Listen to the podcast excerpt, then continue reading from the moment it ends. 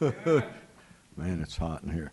All right, let's open our Bibles, please, to 1 Corinthians uh, chapter 4. And we're still studying about how to be uh, spiritual and the three types of men. Uh, we're going to pick up where we left off uh, last week, so we're not going to cover the points. We will just give you the, a real brief reminder of the uh, introduction as we continue to look at characteristics of carnality. We're seeing this all around us in uh, Christendom in general with uh, the apostasy that's going on and uh, many church members who are turning back and uh, not fearing the Lord. All right, 1 Corinthians chapter 1, and I mean that nationwide, it's everywhere. Uh, it's a spirit of apostasy. All right, 1 Corinthians chapter, uh, excuse me, 4, and uh, let's look at verse 1. It says, Let a man so account of us as of ministers of Christ and stewards of the mysteries of God. Moreover, it is required in stewards that a man be found faithful. But with me it is a very small thing that I should be judged of you, or of man's judgment. Yea, I judge not mine own self. For I know nothing by myself, yet am I not hereby justified. But he that judgeth me, is the Lord. Therefore, judge nothing before the time until the Lord come, who both will bring to light the hidden things of darkness and will make manifest the counsels of the hearts, and then shall every man have praise of God. Now, if you look down at verse 9, says, For I think that God has set forth us, the apostles, last, as it were appointed to death, for we are made a spectacle unto the world and to angels and to men, we are fools for Christ's sake, but ye are wise in Christ. We are weak, but ye are strong. Ye are honorable, but we are despised. All right, let's pray. Father, we pray that you bless the study. We yield your spirit. Help us to have uh, discernment and to have uh, awareness in our consciousness of uh, carnality in our own life, uh, also in the lives of others, with the right uh, spirit and the right attitude.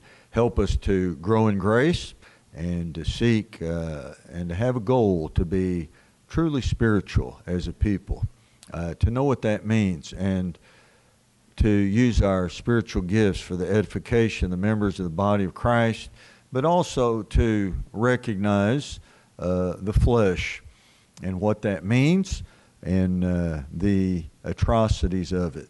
And we ask these things in Jesus' name. Amen. So we've been looking at the church of Corinth. Just give you a real quick review. Uh, Paul, by the grace of God and the power of God, established this New Testament church in a very unique place. It was uh, famous for shipping, caravan routes. It was uh, multicultural, multi uh, uh, faceted. A lot of different types of people were there, a lot of different philosophies, and a lot of different uh, false religions, mostly polytheism. But God used him to start this church, and the to be a Corinthian, as we mentioned, was a derogatory term. So uh, there was a guy I once knew that his word was heathen. if you called him a heathen, uh, he, he's, he's getting really mad at and and uh, he took it personal. And so that was like one hey, them's fighting words. You're going to have to fight me and my cousin and everybody else. Well, I said, if you don't want to be called one, don't live like one.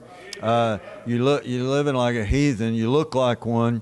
Uh, but a Corinthian to be to to turn to be turned into one means to lose your morals, your ethics, to violate your conscience.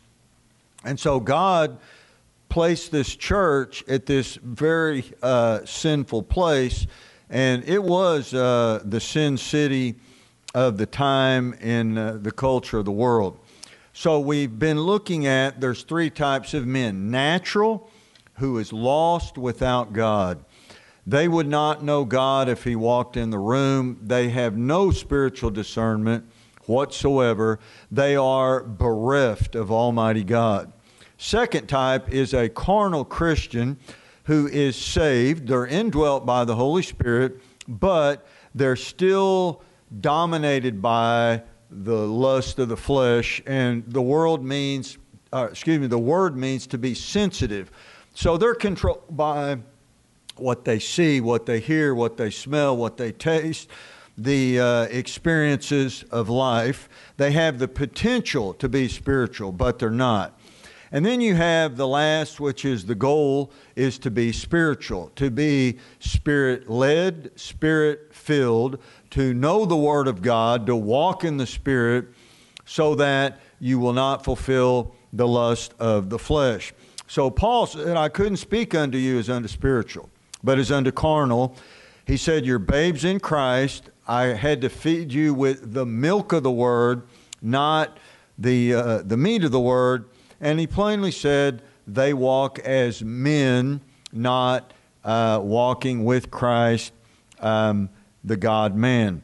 So we saw in chapter 1, there's this uh, evidence, and all these other symptoms we find of uh, carnality, you can boil it down to these three things.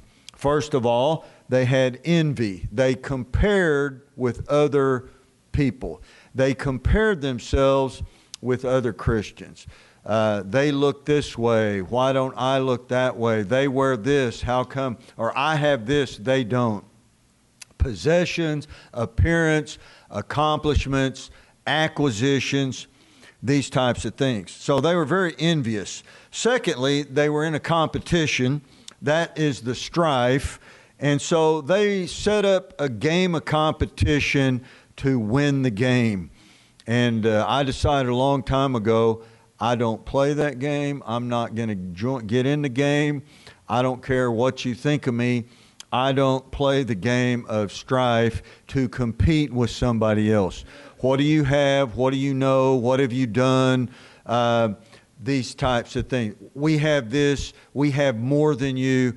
Uh, you know, you'll be set free when you. Number one, don't compare to other people. Number two, don't compete with other people. Number three, that leads to the contradiction. So the contradiction is division in the body of Christ versus uh, unity. And when you boil it down, you have self will of the flesh or God's will of the Spirit. So just remind you of this. We're not learning this to judge others, to lift ourselves up, put somebody else down. We're learning this to be spiritual.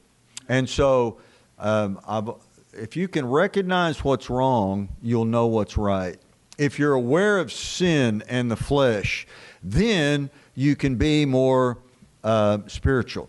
So, we're learning this to analyze ourselves. And then, as I said, this is by no means exhaustive. We're just giving you an overview um, of the book. So, as we were beginning in, uh, with point number four, and the next characteristic of carnality is failure to esteem God's men um, highly and to know the chain of command, the hierarchy. And sad to say, for Paul, he went all the way over there, risked his life, started this church and he was not recognized for who he was. He was not given the credit for what he had done, and he was not held in esteem by the carnal um, Corinthians. So I, I say this again every man in his best state is just a man. Don't forget that.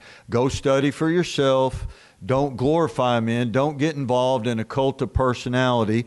Don't be a yes man. Don't be uh, a blind follower. And, uh, but if you're spiritual, you recognize God's men and you esteem them highly for who they are, that God has called them, and God uses men. So God has chosen the foolishness of preaching to save them which believe, and a an apostle had to be an eyewitness of the resurrection of Jesus Christ.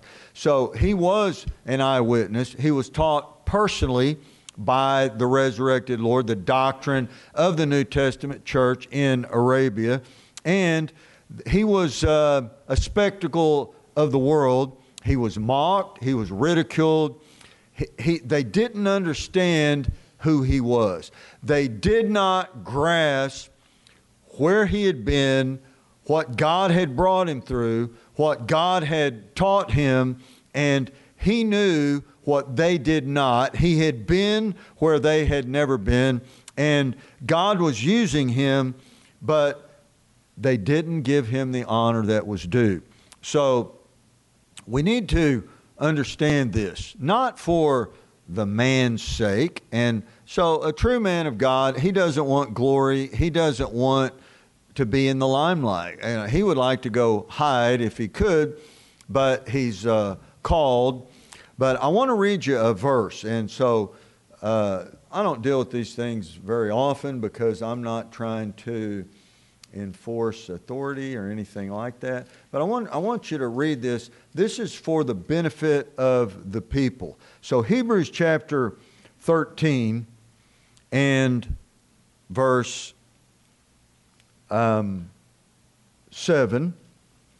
Hebrews 13, verse 7.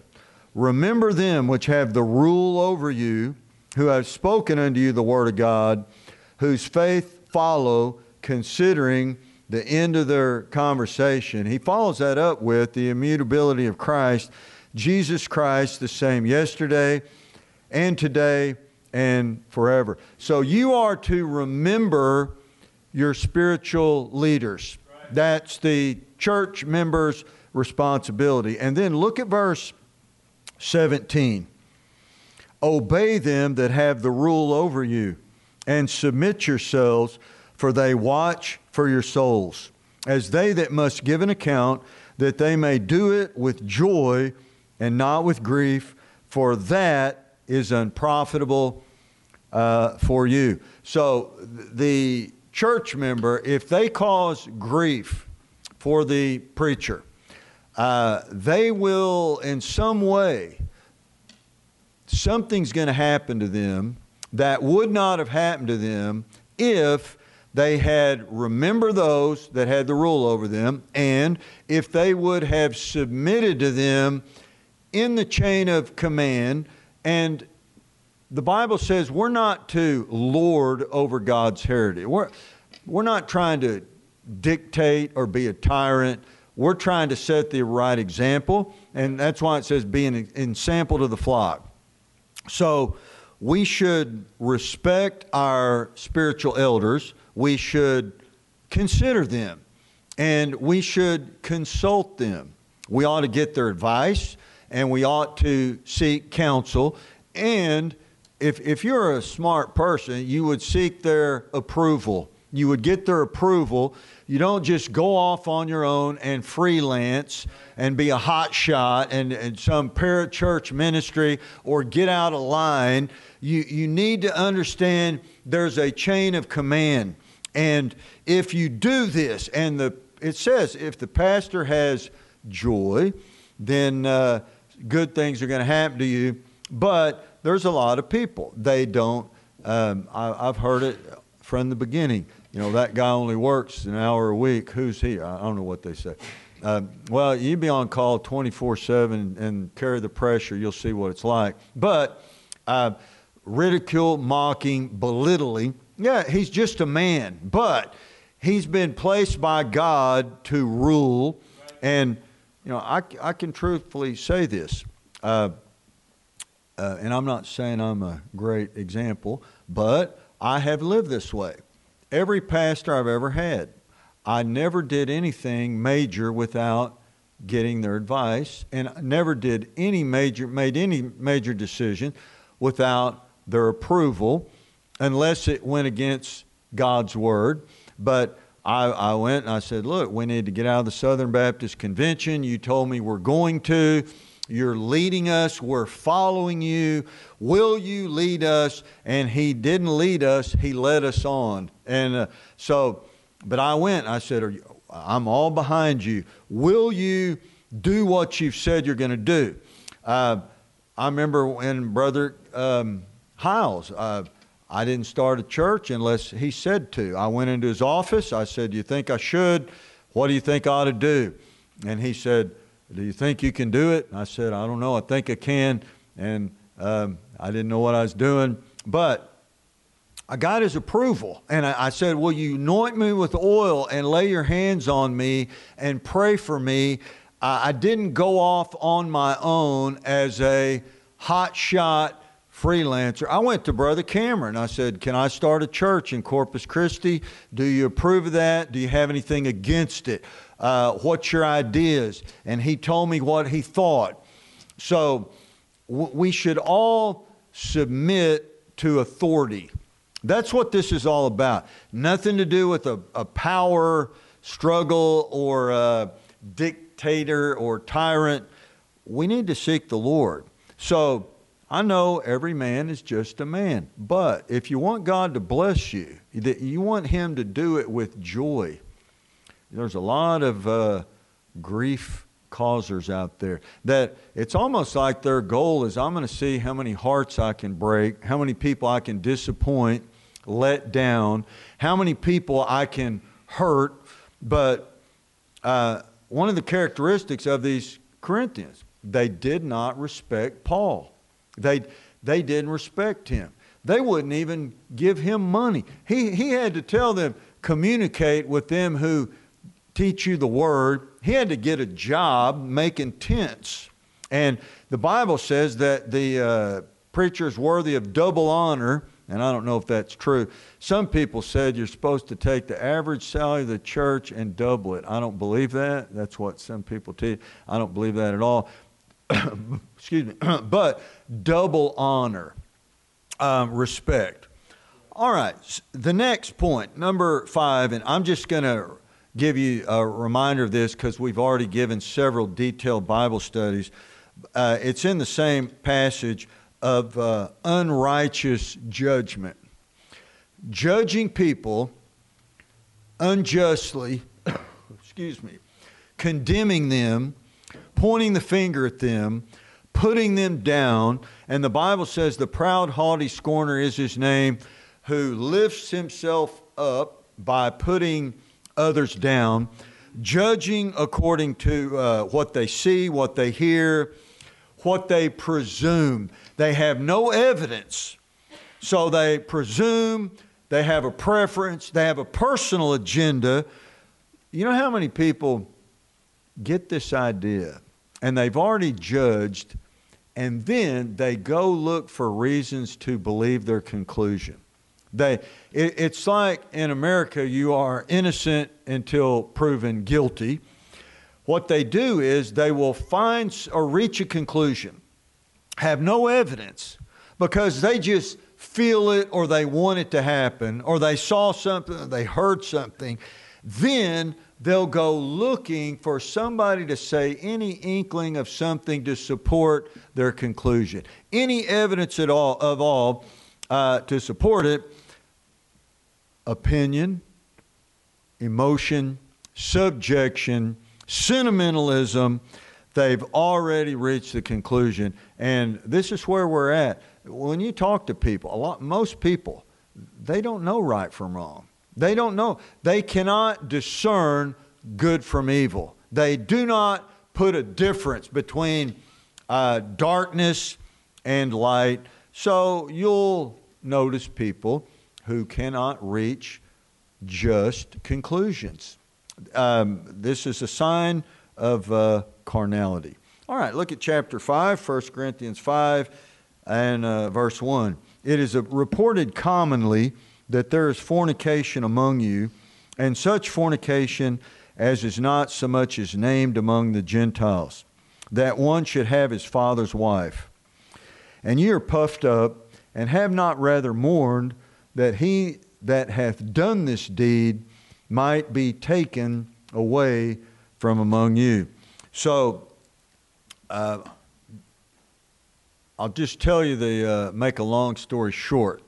It tells us specifically what was going on if you keep reading and then what transpires in uh, 2 Corinthians. Uh, there was a man who was having uh, physical relationships with his stepmother in the church. Now, remember, this is Corinth, Sin City. It was popular among, you know, the heathen. They don't have any morals, they don't have any rules. Uh, anything goes for them, but they were allowing this um, in the church. Now, we are in very, very touchy times, is that choice? Sensitive times. In the day and age which we live, um, fornication is not only accepted, it's popular. And it's not only popular, it's promoted. And it's not only promoted, it is defended.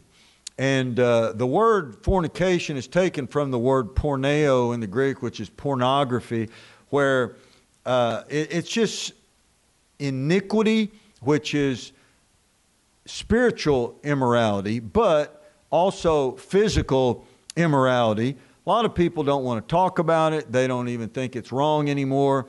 And, you know, the Bible's still true. Whether you like it or not, whether you live it or not, the Bible's true. And fornication is still a sin of the flesh. And God hates it, and it's not to be in the church. Now, here's the sensitive thing people get saved, uh, they believe on Christ, they don't know it's wrong.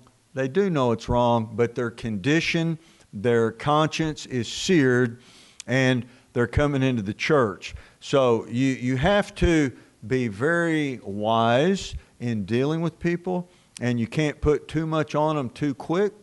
Uh, you don't want to offend them. Uh, they need time to grow in grace, but then at the same time, uh, they need to learn right from wrong. So, you know, I always said it if I had to get married, how come they don't have to? And you know what I mean by that. I didn't have to, I wanted to, but that didn't come across. No, no. Hey, if I got to live the, how come we have to go by the Bible and they don't? That's what I'm saying. I wanted to be legal. It says it's better to marry than to burn. That's what the Bible says. Uh, why, why are they getting um, a pass or whatever the term is? So you don't want to be too hard too quick. But I remember very specifically when, when I got saved and my uh, pastor preached a sermon, and I was just smitten in my heart. I was just utter convicted. And I remember after the church, I walked out and I said, Now let me get you, after the service, I said, Let me get this straight. Are you saying this is wrong? He says, You better believe that's wrong. And uh, right then I said, I changed my mind. That's wrong. I never heard that. Um, so it, this is uh, touchy. We, we talk to people. They, their parents got a divorce. They saw maybe their grandparents get a divorce nothing worked right in their family. They had, maybe they're dysfunctional. And then they, they reached this conclusion well, I'm just not going to ever do that because I saw that it didn't work for other people. Well, that has nothing to do with right or wrong. Um, the reason two out of three marriages end in divorce is because they're not saved or did not commit to fear the Lord till death do us part. Right. So you can do it. Uh, anybody can do it. Uh, and so, what does it say? I think also in uh, Hebrews 13 marriage is honorable and the bed is undefiled. That's what it says. So, fornication is unhonorable or dishonorable, and the bed is defiled. That's what the Bible teaches. So, we're going to preach the truth whether they like it or not. We're going to stand on the truth we don't care if you can handle it or you've never heard it. You need to get right with God. And there's a lot of people out there that are uh, playing around, goofing off morally. And, you know, I realized a long time ago flirting. What did Jesus say? In the Old Testament, if you committed adultery, you're an adulterer. But I say unto you, he said, I'm making this way more strict if you look at a woman to lust after her in your heart, you committed adultery. And then you can take it a step further flirting. You know, I've never understood these dirty old men that want to flirt with waitresses, and boy, it just burn, uh, it burns me up.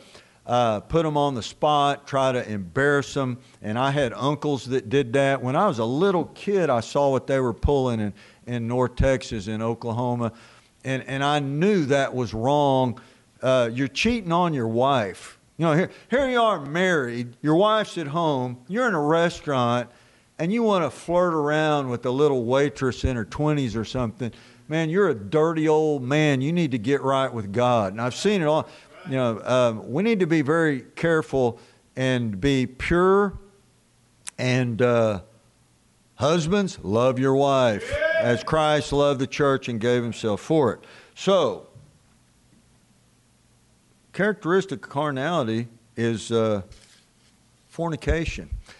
And they were allowing this. Now, obviously, it had gone on for quite a long period of time. Next, and this gets more touchy, so let's look at uh, chapter 5 and verse 2.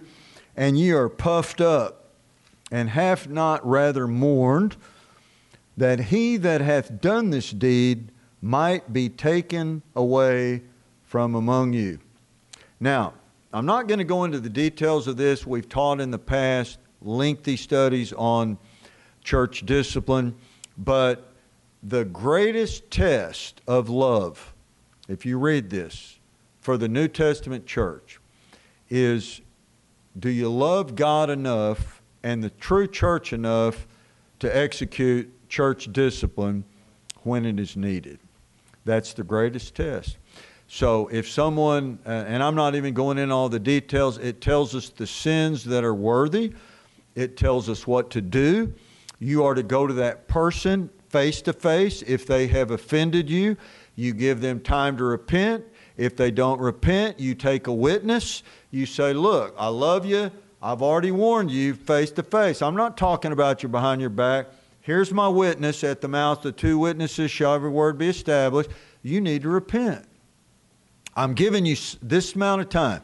If that doesn't happen, you're supposed to tell the church publicly and then give them chase time to repent. If they don't repent, you're supposed to ostracize them, separate so that they'll learn their lesson, and then turn them over to the devil uh, for the destruction of the flesh. And uh, we've done this a few times. It uh, it, it, works. I've seen God do some uh, amazing, fearful things. Now, here's the thing you have to have evidence.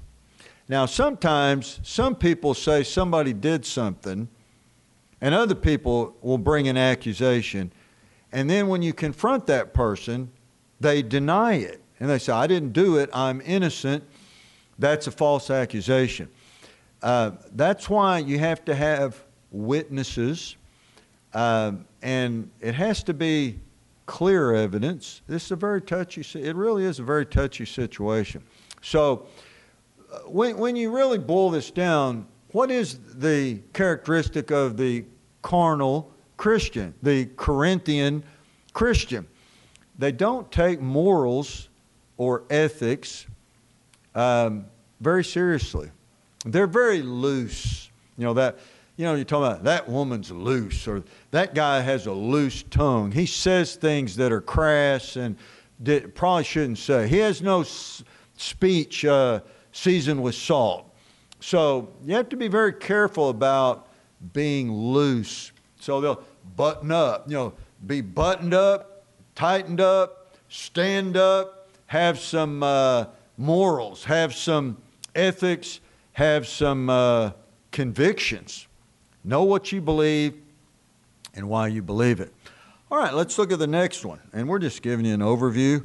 Uh, look at chapter 6, verse 1. Dare any of you, having a matter against another, go to law before the unjust and not before the saints? Do you not know that the saints shall judge the world? And if the world shall be judged by you, are ye unworthy to judge the smallest matters? Know ye not that we shall judge angels? How much more things that pertain uh, to this life? If then you have judgments of things pertaining to this life, set them to judge who are least esteemed in the church. I speak to your shame. Is it uh, so that there is not a wise man among you, not no, uh, not one that shall be able to judge between his brethren, but brother goeth to law with brother, and that before unbelievers.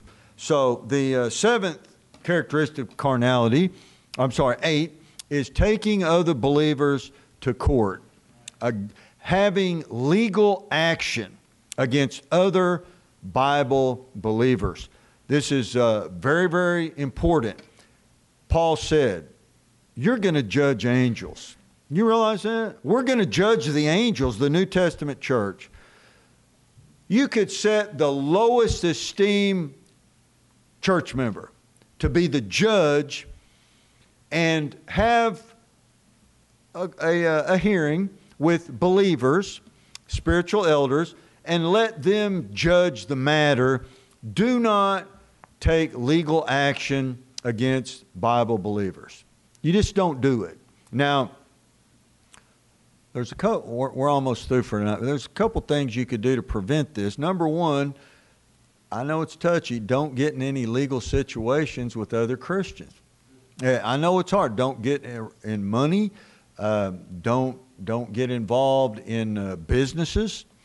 Uh, don't get involved with liabilities. And some people have a principle. It just never has worked good for me to get involved with other Christians with money. It just, and a lot of times it does if both people are spiritual. So, what if you have one spiritual and one carnal or two carnal? You've got problems coming because somebody's going to mistreat somebody else. Somebody's going to not pay it back. They're going to steal. They're going to owe. And there's a lot of principles uh, that, that we could give you, but one of them is according to the law, you never uh, lend anything to anybody that you're not willing to give away. Do not lend it unless you're giving it willing to give it away. Under the law, you do not have a right to get it back. So now it's in their hands. They have to be honest and give it back. So if you really love your weed eater, you know, don't lend it to somebody that you're unless you're willing, if they're carnal and they don't give it back, it's gone. Now, legally, if you rent it to them, though, now you have legal rights. But what good does that do you when you can't take a Christian to court? All you could say is, hey, right here, I rented this to you, you got to give it back. So, uh, there, there's things you can do to prevent this, but um, you know, I just made a decision a long time ago. I'm not taking any Christian to court. A, a Bible Christian. I didn't say a fake. There's, you know, just because they claim it doesn't mean they are. You know the way they live and what they believe. So just go to them and say, hey, give me your doctrine of salvation. How do you get saved and can you lose it? And then you'll know if you can sue them or not. All right? And almost all of those, they're not going to know, so they're all sue material. Uh, but but I'm not a uh, I'm not a sue sue happy person. But I'll tell you real quick, real quick. So there was a very wealthy church member. There was another man knew this wealthy church member had a lot of discretionary income, and he I think he borrowed three hundred dollars. It might have been three thousand. I know there was three. It might have been three thousand or three. I can't remember.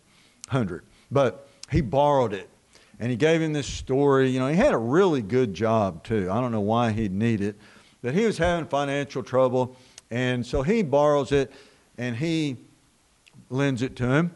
And so this guy knew some Bible, and he just didn't pay him back. You know, and I've noticed, uh, you know, a lot of times you'll lend somebody a book, you'll lend something, you go, man, I've been waiting. Where is it? I don't know. I guess you can have it. If you want it that bad, it's yours. Uh, I try to give things back that I borrow and things. I may fail, but I try to. Um, but anyway, he just said, "I'm not. I'm not paying him back." So the the wealthy man comes to me he says, You're the preacher, he's your member. Get him in a headlock or get him, get him arm lock, make him cry, Uncle, I want my money. You know, we had an agreement. He's not paying me back. So I go to the other guy and he says, Hey, he's rich. He doesn't need it. Why does he want this little sum? And I, I am in need. And the Bible says, consider the poor. He's quoting all these verses. And, and he said, I don't have it and I'm not paying him back. So then I'm the uh, arbitrator. And so I, this is what I told him same thing. You shouldn't have lent him that unless you're willing to give it away. You made the decision. That's your stance, and it's your job to pay him back. And if you don't pay him back, you're a crook and a thief, but you can't do anything about it because biblically you lent him the money. And then I said, I rest my case. And, uh, and uh, I'm pretty sure he never paid him back. So he lent it, never got it back. He borrowed it and was dishonest. And you know what? He's a Corinthian. All right, let's stand. He is a uh,